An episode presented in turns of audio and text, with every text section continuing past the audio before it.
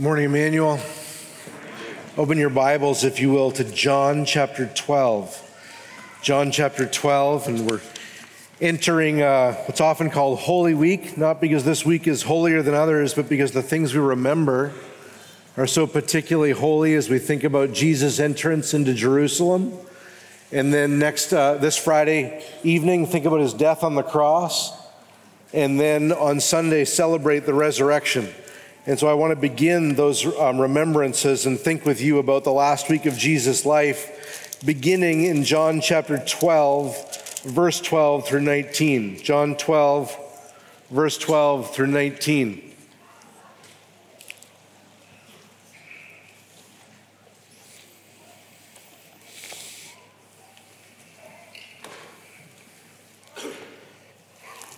You'll notice that uh, as we're turning to John's Gospel, chapter 12, we're entering the last week of Jesus' life.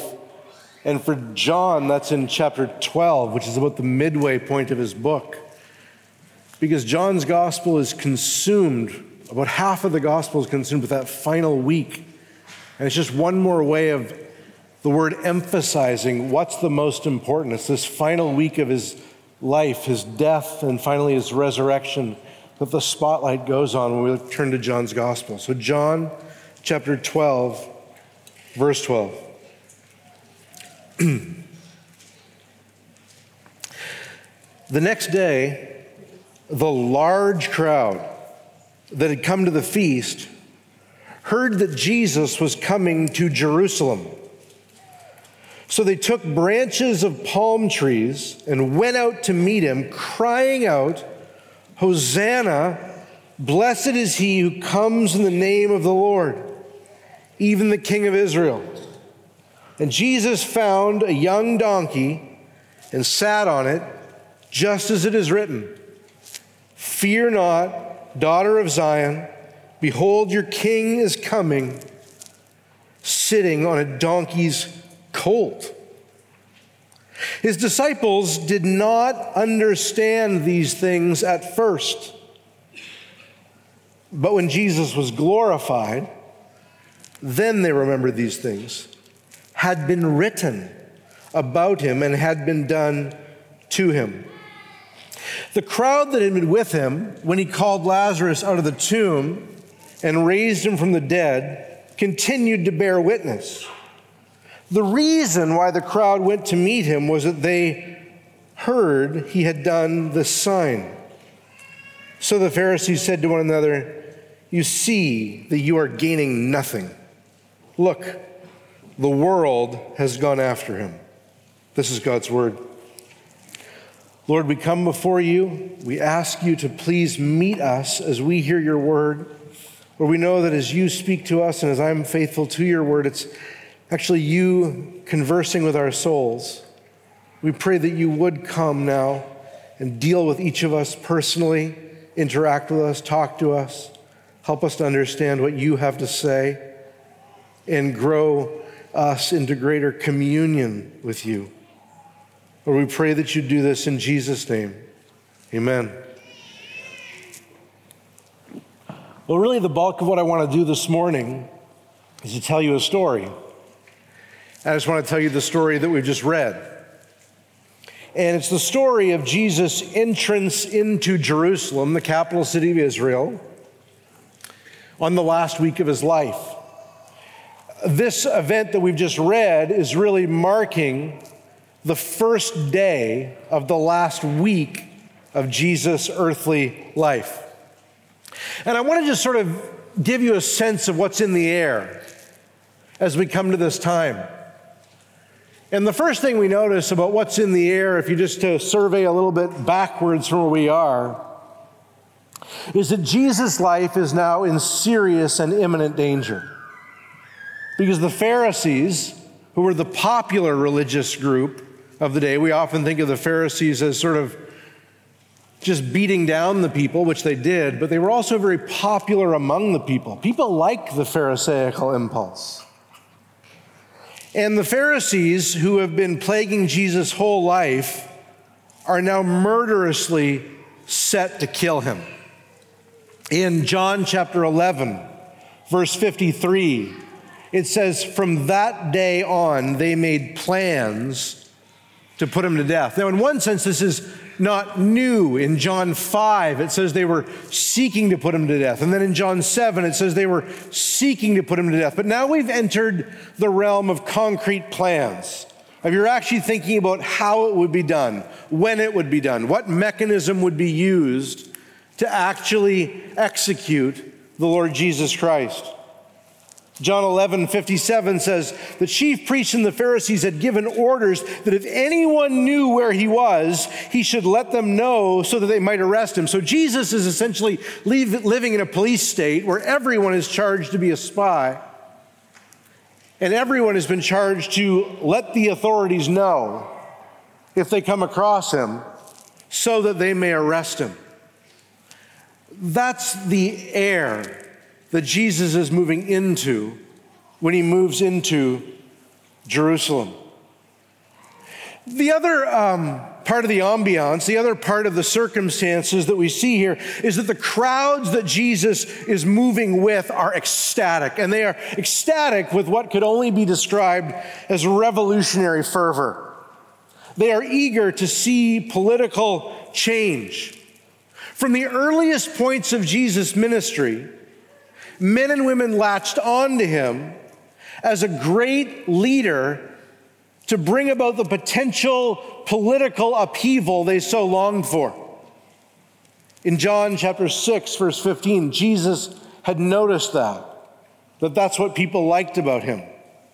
John 6:15 says, "Perceiving then that they were about to come and take him by force to make him king, Jesus withdrew again to the mountain by himself. So he's aware that people have political aspirations for him. And here, those political aspirations are stirred up to a fever pitch.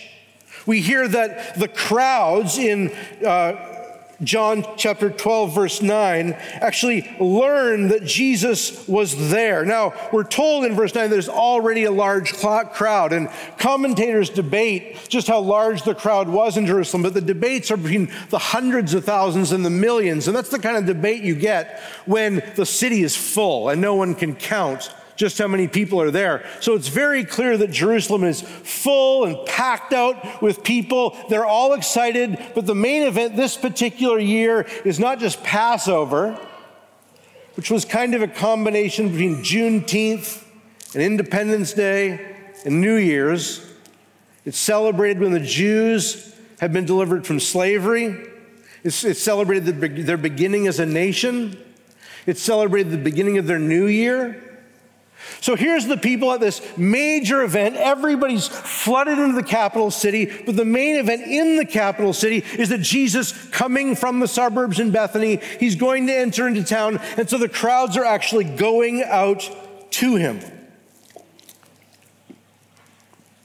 And it says there in verse 9, when the large crowd of the Jews learned that Jesus was there, they came not only on account of him, but also to see Lazarus. And then verse 12 the next day, the large crowd that had come to the feast heard that Jesus was coming to Jerusalem. So, one more thing is that not only is uh, there this massive crowd in Jerusalem, not only is Jesus sort of at the height of his popularity, but just recently, he's really taken the cake when it comes to his miraculous ministry. In the past, he's done amazing things, healed the blind, made the lame to walk, made bread for thousands who had no bread. But just recently, he's actually raised a man from the dead. Amen.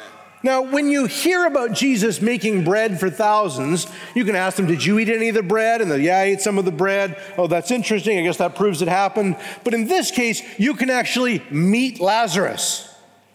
There's actually a living witness to the power that Jesus has exerted in their midst. And so people are rushing off to see him. So the Pharisees are out to kill him, and the crowds are ecstatic. And the reason the crowds are ecstatic is not because, in some evangelical way, they want to see Jesus save them from their sins. They are looking for this long, waited for political ruler that will deliver them from Roman oppression. And so they grab palm fronds And the palm fronds are kind of interesting because uh, there was a long history in Israel of grabbing palms to celebrate the entrance of a ruler into a city. Uh, in the Feast of Tabernacles, in the book of Leviticus, God actually said, You should get uh, palm fronds and you should wave them. This will be a way to have a good time. You shall rejoice before the Lord your God for seven days. But more recently, palm fronds had become associated with a revolutionary spirit. Israel had been under oppression for hundreds of years, and occasionally they would experience some mild deliverances. One of those deliverances came through what are called the Maccabeans.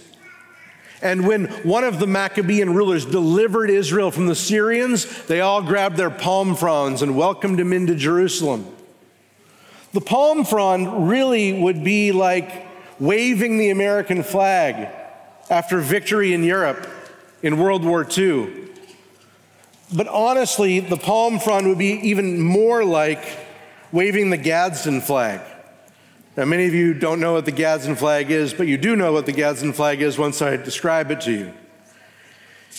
It's the flag that many Americans flew in 1775 in the Revolutionary War. It's yellow, it's got a coiled rattlesnake on it, and it says those famous words underneath it Don't tread upon me. And it was meant to say to King George and all the rest of his redcoats that we were not interested in being stepped on. There was no interest in this people being oppressed. And so, what Jesus is walking into is literally a crowd of people waving their palm fronds, and they're, they're arousing all the revolutionary spirit you can muster. Jesus is going to make Israel great again. Jesus is going to overthrow the Romans. I mean, if a guy can make bread out of nothing, if a guy can raise the dead, then he can probably handle a Roman centurion. This is our man. Jesus, Jesus, he's our man. If he can't do it, no one can. That's, that's the sort of moment that Jesus is walking into.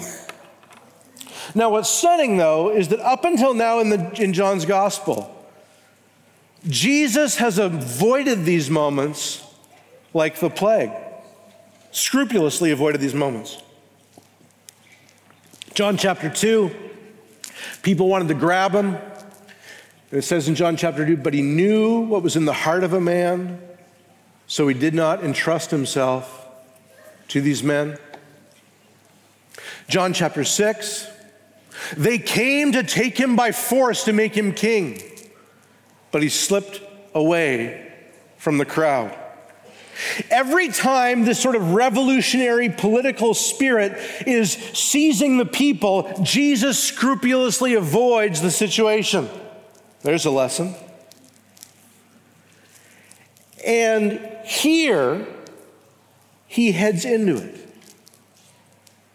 But he heads into it, and this is pretty much my only point this morning, in a way that shows that while the Pharisees are murderous, and the disciples are clueless, and the crowds are focusing on all the wrong things, Jesus is humble. He comes in on a donkey. Verse 14 And Jesus found a young donkey and sat on it. Just as it is written, Fear not, daughter of Zion. Behold, your king is coming, sitting on a donkey's colt. I've imagined over the course of this week what it might have looked like had Jesus had a political advisory team, a cabinet. They've heard the crowds are swelling and forming. Tomorrow's going to be a big day, maybe your biggest, Jesus. And so they sit down around a table to discuss how they'll enter into this significant moment. And the war secretary is the first to speak, and he says, Jesus, you've got to understand these Romans, they speak one language. They speak the language of power. That's the only language the Romans know. The Romans know how to conquer and kill and destroy. If you want to speak their language, if you want to show them that you're not just a king, but you're the king of kings, you need a war horse, you need an armed war horse, you need to be tall in the saddle, you need to enter in ready to show those Romans just who's the boss. And Jesus says, I'm going to ride a donkey.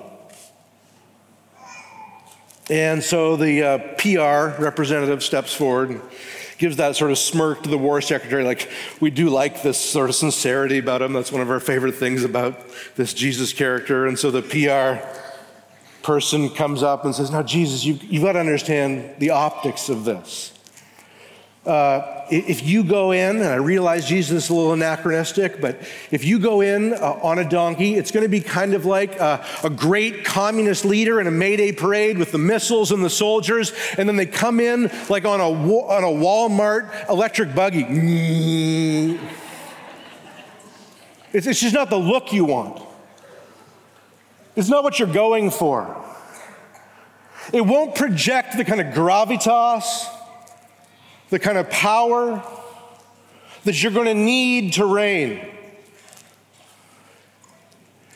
Jesus says, I think I'll go in on a young donkey. Maybe have its mom walk beside the donkey and ride the colt. Well, the religious advisor steps forward.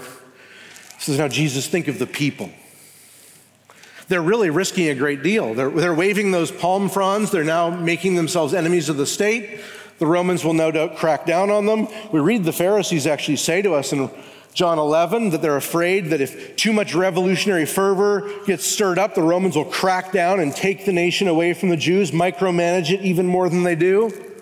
So, Jesus, if you love people, if you love people, you'll ride a war horse because the people are ready for this moment, Jesus. They're ready. Morale is high. And if you will get on the horse and, and show them a display of your power, they'll be ready to come to you. You want to bring in the kingdom, don't you? You want to bring in the kingdom and be king of kings and king of all the nations. She's like, I think I need that donkey. And so he appears for what is easily the most celebrated moment of his life on an animal that I'm not aware of any country ever making their national animal. You know, you know any countries? The old donkey, the old hee haw.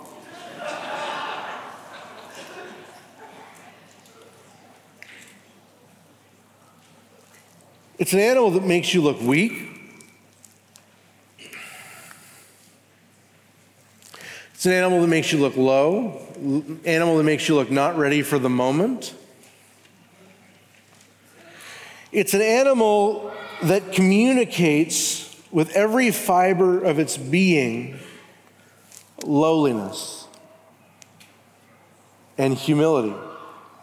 How interesting that every time the crowds wanted to coronate him as king, he stepped out of the crowds. And then the one time he stuck around with the crowds that wanted to coronate him, he says loud and clear, not that kind of kingdom. Not that kind of kingdom. My kingdom will be a kingdom of humility, a, a kingdom of lowliness.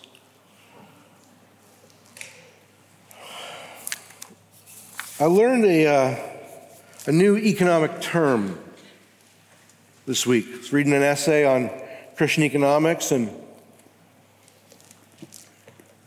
learned a new economic term signaling. Signaling. Signaling is when people buy something or wear something to just say, I'm crazy, filthy rich. And one of the prize um, objects for sing- signaling, this is brought out by Dr. Rob Plummer at the S- Southern Baptist Theological Seminary, is the Birkin bag. Now, a few of you may, may be aware of that, but most of you hopefully are not aware of the Birkin bag. The Birkin bag is it's very practical, very supple leather. It's an excellent ladies' handbag. It can be yours for 300 for 35,000 or a quarter million. 35,000 on the low end. Everybody's got to start somewhere. Quarter million on the high end. And when you look at a Birkin bag online, it doesn't look decidedly different than something you get at Target or Kate Spade or whatever. But if, if your bag says Birkin, Anyone who knows what they're looking for knows what the signal means. That person's got a quarter million dollars to drop on a handbag. Jesus is signaling in the exact opposite direction.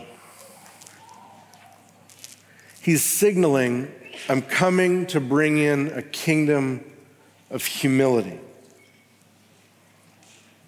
I'm coming to bring in a kingdom of lowliness.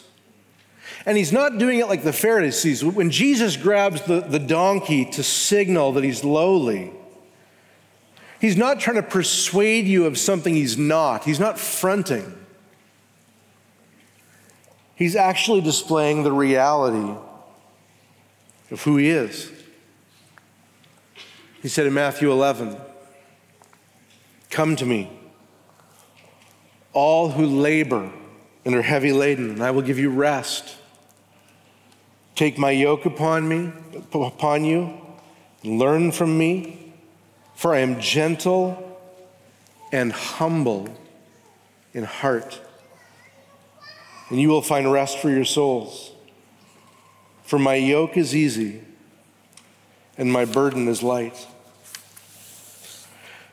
The Christian God is a humble God.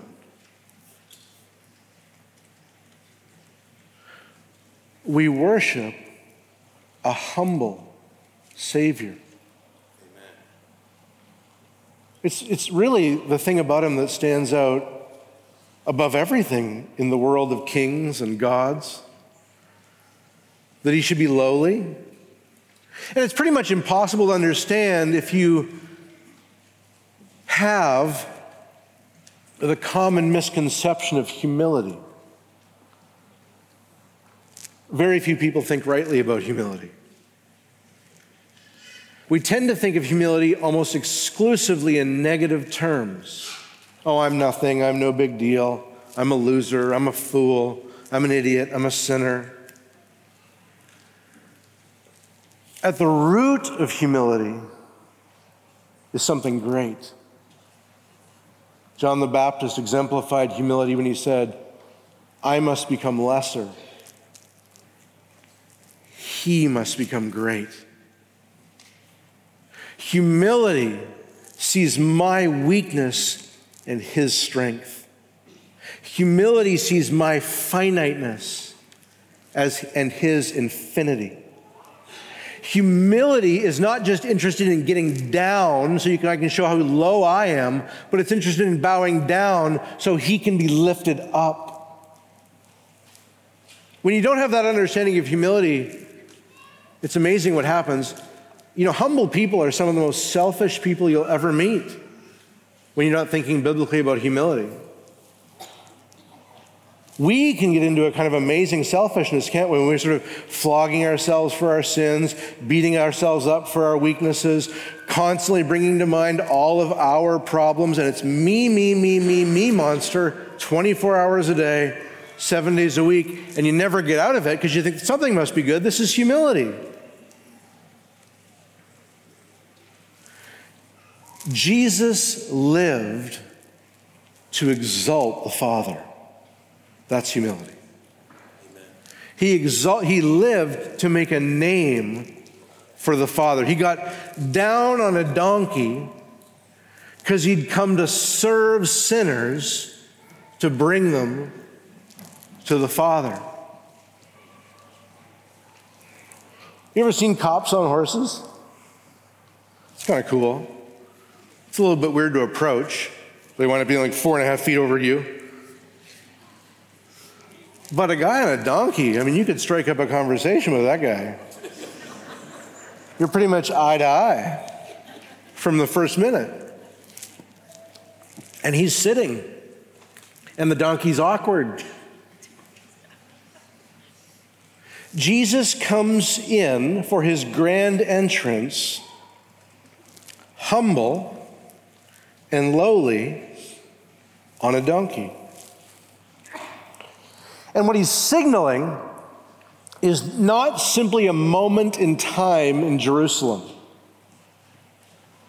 but the entire thrust of his ministry until he's lying in the grave. You know, theologians often divide Christ's ministry into two parts Christ's humiliation and his exaltation. Some of you have taught your kids the Baptist Catechism, and you know, you get to question 30, and it says, well, it doesn't say it quite like this, but it says, What's Christ's humiliation all about? That's the modern paraphrase. What's Christ's humiliation all about? And the answer that some of the greatest theologians of all time give us is this Christ's humiliation consists in his being born. I'm going to keep reading, but just stop right there. I don't know about you, but my birth was the first moment of my exaltation. Okay? I had not existed, and then there I was. I know uh, I started nine months earlier, but that was a big deal for me. The first breath, I got a name that day. That, that was, a, that, that, that was going from nothing to something for me. Birth was a humiliation for the pre existent Son of God. He went from being surrounded by burning ones who said, Holy, holy, holy is the Lord God Almighty, to lying in a barely cleaned out manger because there was no room in the inn. Had to relearn the alphabet. Christ's humiliation consists in this being born in a low condition. Sorry, consisted in being born, made in a low condition. Christ grew up poor. Hey, what do you want to do this weekend? There's no money to do anything. He was poor. When Jesus' parents went to offer offerings for Jesus, they went for the poor man's version of the offering because they didn't have any money. Grew up limited, cramped. Made under the law. Now, he loved the law. The law was his idea, but all of a sudden it's a little different, isn't it? When now you, you must obey, you're a subject.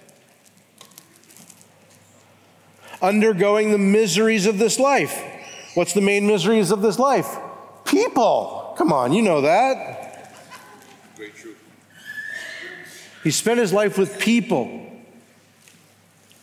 doubting him, lying about him, slandering him, betraying him. Not spared from any of it.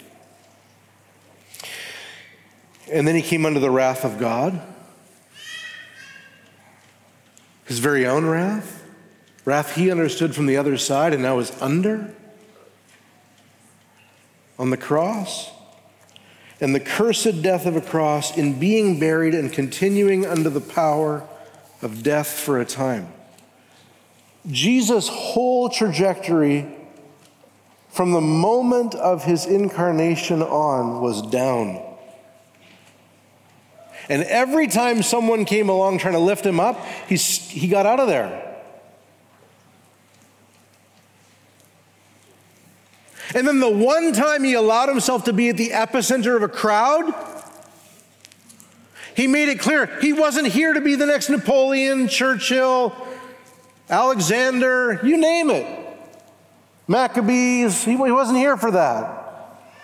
Utterly different kind of king, utterly different kind of kingdom. The donkey is just one step on the path to the cross. It's one more part of his humiliation where he keeps putting himself down and not up.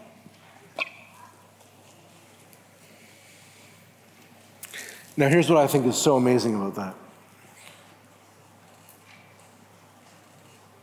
What's so amazing about Jesus' humiliation, his willing humiliation, his humble humiliation, his putting himself down, his abasing himself, his entering in on a donkey, a, a young donkey,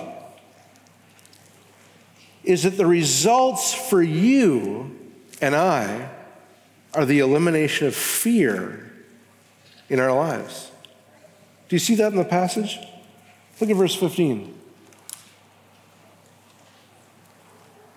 Fear not, daughter of Zion. Behold, your king is coming, sitting on a donkey's colt. Now let's go back to my little uh, cabinet, my little war room, my little Jesus elections committee for a second, and the Secretary of War says, You got to come in, there on a big stallion, because that's going to put fear in the hearts of the Romans, and it'll make it so your people feel safe. Well, politically, that would have been true. Had Jesus flexed his muscles politically at that moment, made it clear that he could take out any Roman any, he wanted to anytime, his people would have felt safe and free from fear. If he had cared for the people, like the religious advisor suggested, showed a big display of force, rallied those crowds, made it clear they could take over the Romans, then, of course, politically, his people would have had less fear. But Jesus is actually after the elimination of a different kind of fear. He wants to get rid of the fear that sinners have of approaching Him. If you're honest, you're scared to come to God. If you're honest, you're terrified of coming to God.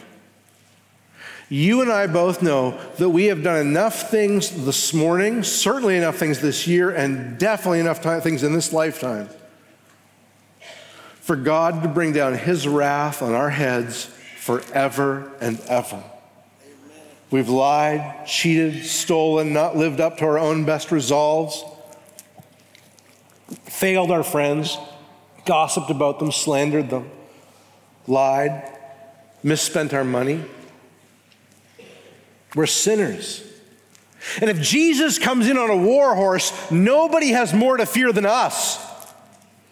If Jesus comes in on a war horse towards us saying, I'm here for war, then the people who are the enemies of his kingdom are us. It's humanity. Humanity with all of its sin and all of its rebellion, all of its blindness, all of its selfishness, all of its pettiness, all of its, we couldn't keep each other as friends even if we had ideal circumstances. We're just always scattering, dividing, destroying. And Jesus gets down on a donkey to say, You can come right here. I'm humble enough for you. I've come to die on the cross for sinners like you. The fear I want to eliminate is the fear of death and the fear of judgment and the fear of condemnation. The Bible actually says that that fear of death is what keeps you in sin. Hebrews chapter 2 says we're in lifelong slavery because of the fear of death. It's because we don't want to die in some miserable estate that we lie and worry and do all kinds of other things to make sure there's enough pleasure and prestige in our lives to make them worthwhile. We're terrified of just dying, facing God, coming under his judgment. But Jesus gets on a donkey so that he can go to be a different kind of king, a king who did not come to be served, but to serve and to give his life as a ransom for many. Has your soul gotten scared of drawing near to God? Are you sort of at a distance from God because you're, I don't, I don't live up. I'm not, I'm not, I haven't done enough. I'm not, I'm not good enough. Jesus on a donkey is coming with a humility that's approachable by sinners. You can go to him. You know what the most amazing thing about God is? He has these amazing, high, and holy standards. He's too pure to have any evil in his presence. But you know what else the Bible says? The other thing the Bible says is that he'll never, ever, ever turn away a sinner. It says, a broken, and contrite heart he will not despise.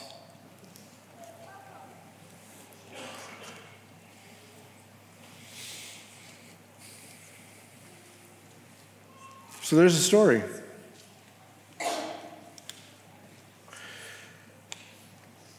Pharisees want him dead. The crowds want him for what he can do. And so that he can be a big political ruler to make it all better again without changing their hearts. The disciples are clueless. And he gets on a donkey to approach them as part of his humiliation. The humiliation that's going to lead him to the cross. And it's one that sinners can come towards and be saved by. It's amazing.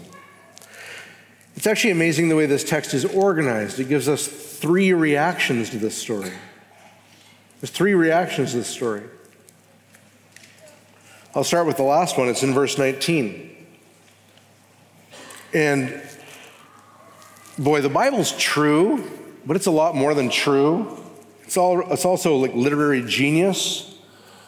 And uh, John's gospel is the king of irony. John loves irony. And we see an example of that in the reaction of the Pharisees, verse 19. Verse 19. So the Pharisees said to one another, they're going to kind of be a discouragement poster for each other. They said to one another, You see that you're gaining nothing. Look, the whole world has gone after him. Remember, the Pharisees are trying to crack down. They're trying to kill him. They're trying to, they're trying to stop this whole mess and contain it so they can keep their little piece of power and make their little place in the world. They're trying to keep it all under control, keep it all under wraps. And what, what do they say at the end of it? Nothing we're doing works. Nothing we attempt works.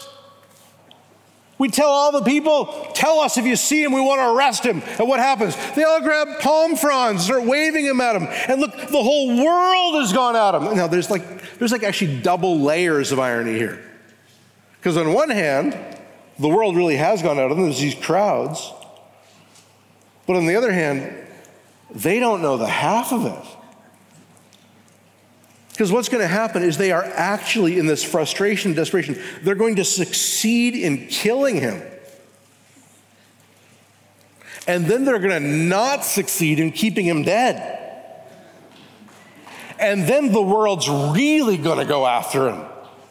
Not for all the things he gives, but for the salvation he brings. In fact, I'd say that this gathering here is one example of the unstoppable force of Christ's kingdom advance. You can't stop humility. Humility is the one thing God says He always lifts up. God loves to exalt humility. God is into humility. Do you remember Philippians chapter 2? What does Philippians chapter 2 say? It tells us this. The God, that Jesus was found in human form and he humbled himself by becoming obedient to the point of death. I mean, if anyone could have felt justified in I don't need the rules. But he became obedient to the point of death, even death on a cross. Therefore, God has highly exalted him and bestowed on him the name that is above every name, so that the name of Jesus every knee should bow in heaven and on earth, and every tongue confess that Jesus Christ is Lord to the glory of the Father. This is amazing. Jesus is like, Give me a donkey. I want to go down. And the more Jesus drives down, and after the donkey, I'm going to go to a garden and pray. And after a garden and pray, I'm going to go to a cross. And after a cross, I'm going to go to a grave. And after a grave, God is going to lift me up, and God is going to raise me to the right hand of the Father, and I will be exalted with the name that is above every name, that at my name, Jesus, the name of Jesus, every knee will bow. God is drawn to humility and exalts it. We read in the scriptures that God opposes the proud, but he gives grace to the humble, and he, and he exalts the most humble man who ever lived as the king and lord and ruler of all. Which means that if you're against Jesus, if you sneer at him, if you ignore him like I did and mock him like I did before I became a Christian, your life will be one frustration after another. As you pine for His word and His work to be destroyed, and it just keeps advancing. The Pharisees, ah, what are we going to do? We told the whole city to arrest him. Just keeps growing, and it hasn't stopped for 2,000 years since. The second reaction that John gives us is it's very interesting. It's a very interesting reaction. It's almost like you can't even figure out why it's here. It's the reaction of the crowds. Okay, so the crowds are waving their palm fronds. They're, they got the don't tread upon me flag waving everywhere. They're ready for revolution. And then after Jesus gets on the donkey, all John does is tells us one more time why the crowd was there. He says in verse 17, the crowd that had been with him when he called Lazarus out of the tomb and raised him from the dead continued to bear witness. The reason why the crowd went to meet him was that they heard he had done this sign. Now, I don't know if you what that does to you. I don't know what you think when you read that. But there's a way John would have you read that. John's a master storyteller. And you know, when you're listening to a really good storyteller and you're kind of listening and you're like, I know where this is going. I, they're kind of giving me enough that I kind of know. I kind of know where this is all leading. And they just give you a little and a little and a little, and you kind of feel encouraged that you, you figured it out, but you feel that way because they're kind of giving it to you. But anyway, that's sort of what, that's what John does. All throughout the Gospel of John, he keeps throwing shade on the crowds. The crowds come, and it looks good. They all want to follow Jesus. And then John will say things like, they just want him for the signs. Uh, they tried to make him king, and he slipped away. And there's this constant kind of casting of aspersions on the crowd. Jesus actually does it himself in John 4 48 and 49. He says to the crowd, Unless you see signs and wonders, you'll not believe. Paul actually still notices this about the Jews when he's commenting in 1 Corinthians 1. He's like, Jews seek signs. The health and wealth gospel is not new, people. The love in Jesus for the miracles he can do, the love in Jesus for the wealth he can bring, the health he can bring, it's not new. And there's no sense in which being part of a Reformed church makes you exempt from it all kinds of people with good visions of the sovereignty of God doubt the existence of God when He empties their bank account, destroys their health, eliminates the good church they were a part of, wrecks their relationships, allows them into any kind of Job like reality.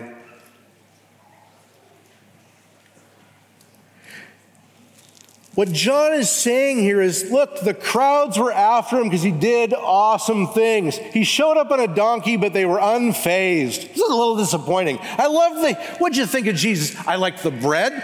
Bread, 8 out of 10. The raising of Lazarus, 11 out of 10. That was amazing. Donkey, not so much. There's a theological term for that. It's called stumbling over the cross.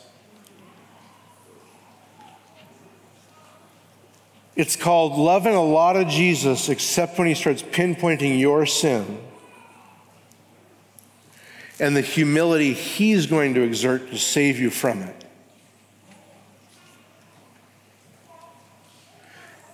Listen to me.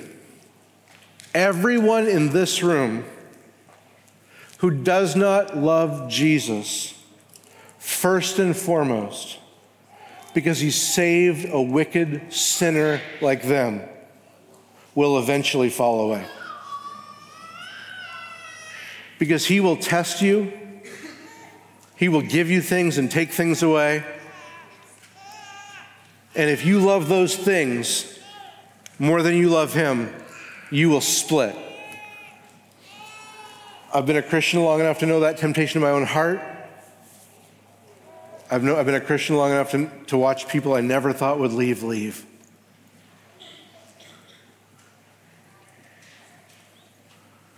Who stays?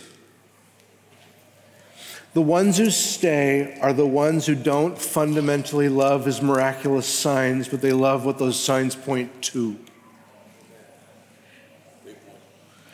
They point to the one who gives us eyes to see his glory they give us eyes to see our sin. They give us eyes to see his salvation. They give us eyes to believe that the greatest treasure is not anything he could give you in this life, not a good family, not good kids, not a good church, but heaven in his presence. When that's the core of the soul, the soul stays. And if God's working that core in you, I know it feels like He's hurting you, but I, I promise you, He's doing you no harm. He is making sure that you have that faith more precious than gold, and that you'll receive the outcome of your faith, the salvation of your soul.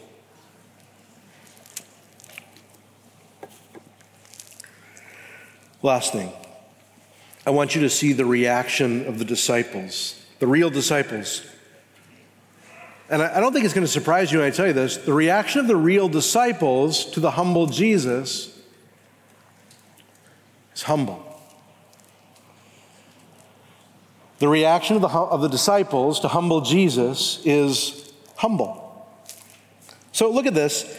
It says, Jesus found a young donkey, verse 14, and sat on it, just as it is written, Fear not, daughters of Zion. Behold, your king is coming, sitting on a donkey's colt. That's Zechariah 9. It's a prophecy Jesus is fulfilling. And John tells us what kind of amazing theological fireworks were going off in his mind when this happened. He says, The disciples did not understand these things at first. So think about that. Peter, James, John, the rest of them lined up. Jesus marches into Jerusalem on a donkey. Hey guys, what'd you think? Oh, that was intense. a lot of people there today. It made no spiritual dent on them. Now, this is stunning. You got to listen to this. The greatest revelation of Jesus is not seeing him with your own eyes. You can see Jesus with your own eyes and be totally in the dark about what's going on. You can be front row. And we always think, oh, if only he was alive today. What? Really? Well, if, if only he was alive today and I was like, John, no, you'd be right there. You could be right here. What's going on? Nothing.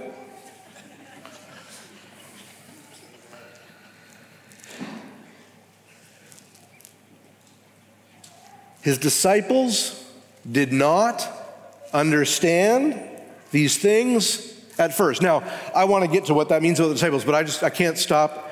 I can't go on without just telling you something about Jesus. Jesus was riding in on a colt and nobody was giving him likes. Right?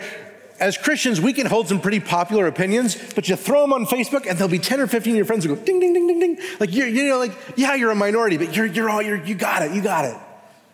That view on marriage, that view on humility, you know, the whole world thinks you're crazy, but ding, ding, I like you. Jesus is riding into Jerusalem. The crowds don't appreciate him. The Pharisees hate him. The disciples have no idea what's going on. There's only one person enjoying what Jesus is doing, and that's God. He says, This is why my, father's, my Father loves me, because I lay down my life for the sheep. Jesus is living not for the eyes of men, but he's living for the eyes of God. And it enables him to do what's beautiful and right even when no one notices at all. Back to the disciples, and then we'll close. Disciples didn't understand these things at first, but when Jesus was glorified, that is, when the puzzle had been put together, once all the pieces were in place, once he didn't just live, but he lived and died and risen again, ascended to the right hand of the Father, once the salvation was accomplished, once everything was in place, then they understood. And not only then they understood, but look at this. Then they remembered these things had been written. Listen to that. That, that is key, There's so much insight here, but how we got our Bibles and what the Bible does. But here, just listen to this. So here's the situation, okay? And I, am going to just assume maybe this happened in the upper room before Pentecost. Maybe it happened 40 years later. I don't know. You put it wherever you want it, but you just get the point, okay? Peter, James, and John, do you see that? He went on a donkey. That was interesting. I wouldn't have chosen that. What do you think was going on there? I don't know. What does that mean? I don't know. What did you read in your Bible this morning? Zechariah 9. What did that do for you? I actually just came to understand what I saw when I read the Bible. It was when I read the Bible that I understood Jesus, that's unreal. Do you follow what I'm saying? The clearest view of Jesus that the eyewitnesses of Jesus got was when they saw him through the lens of Scripture. The same Scripture you own, the same Scripture you have. You can read Matthew, Mark, Luke, and John and the Old Testament, and it just keeps showing you Him. The same glory that made them the kind of humble people. Hey, how are you going to write about yourself in this gospel, John? I'm going to say, I didn't know what was going on. And then Peter beat me in a foot race. No, anyway, so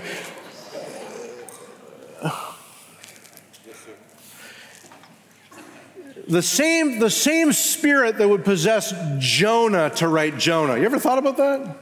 Talk about humility, right? Let me tell you the story of the time I was the worst prophet in the whole Old Testament. Signed Jonah.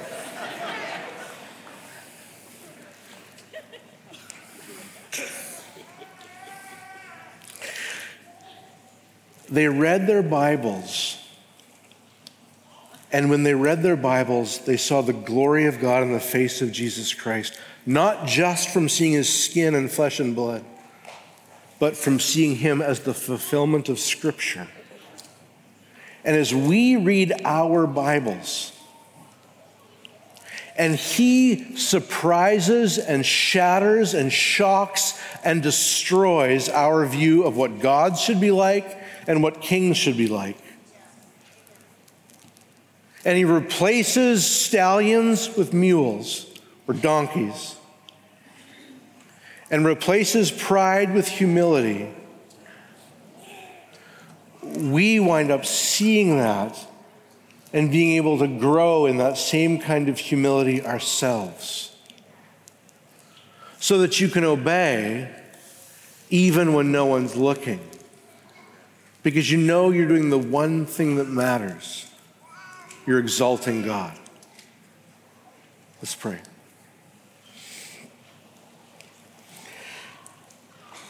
Praise you, Lord Jesus, for your great grace. Thank you for being willing to be misunderstood so we could understand. Thank you for humbling yourself so we could be saved. Help us to grow in real humility, not just that puts us down, but exalts you. Lord, we pray that you do this in Jesus' mighty name.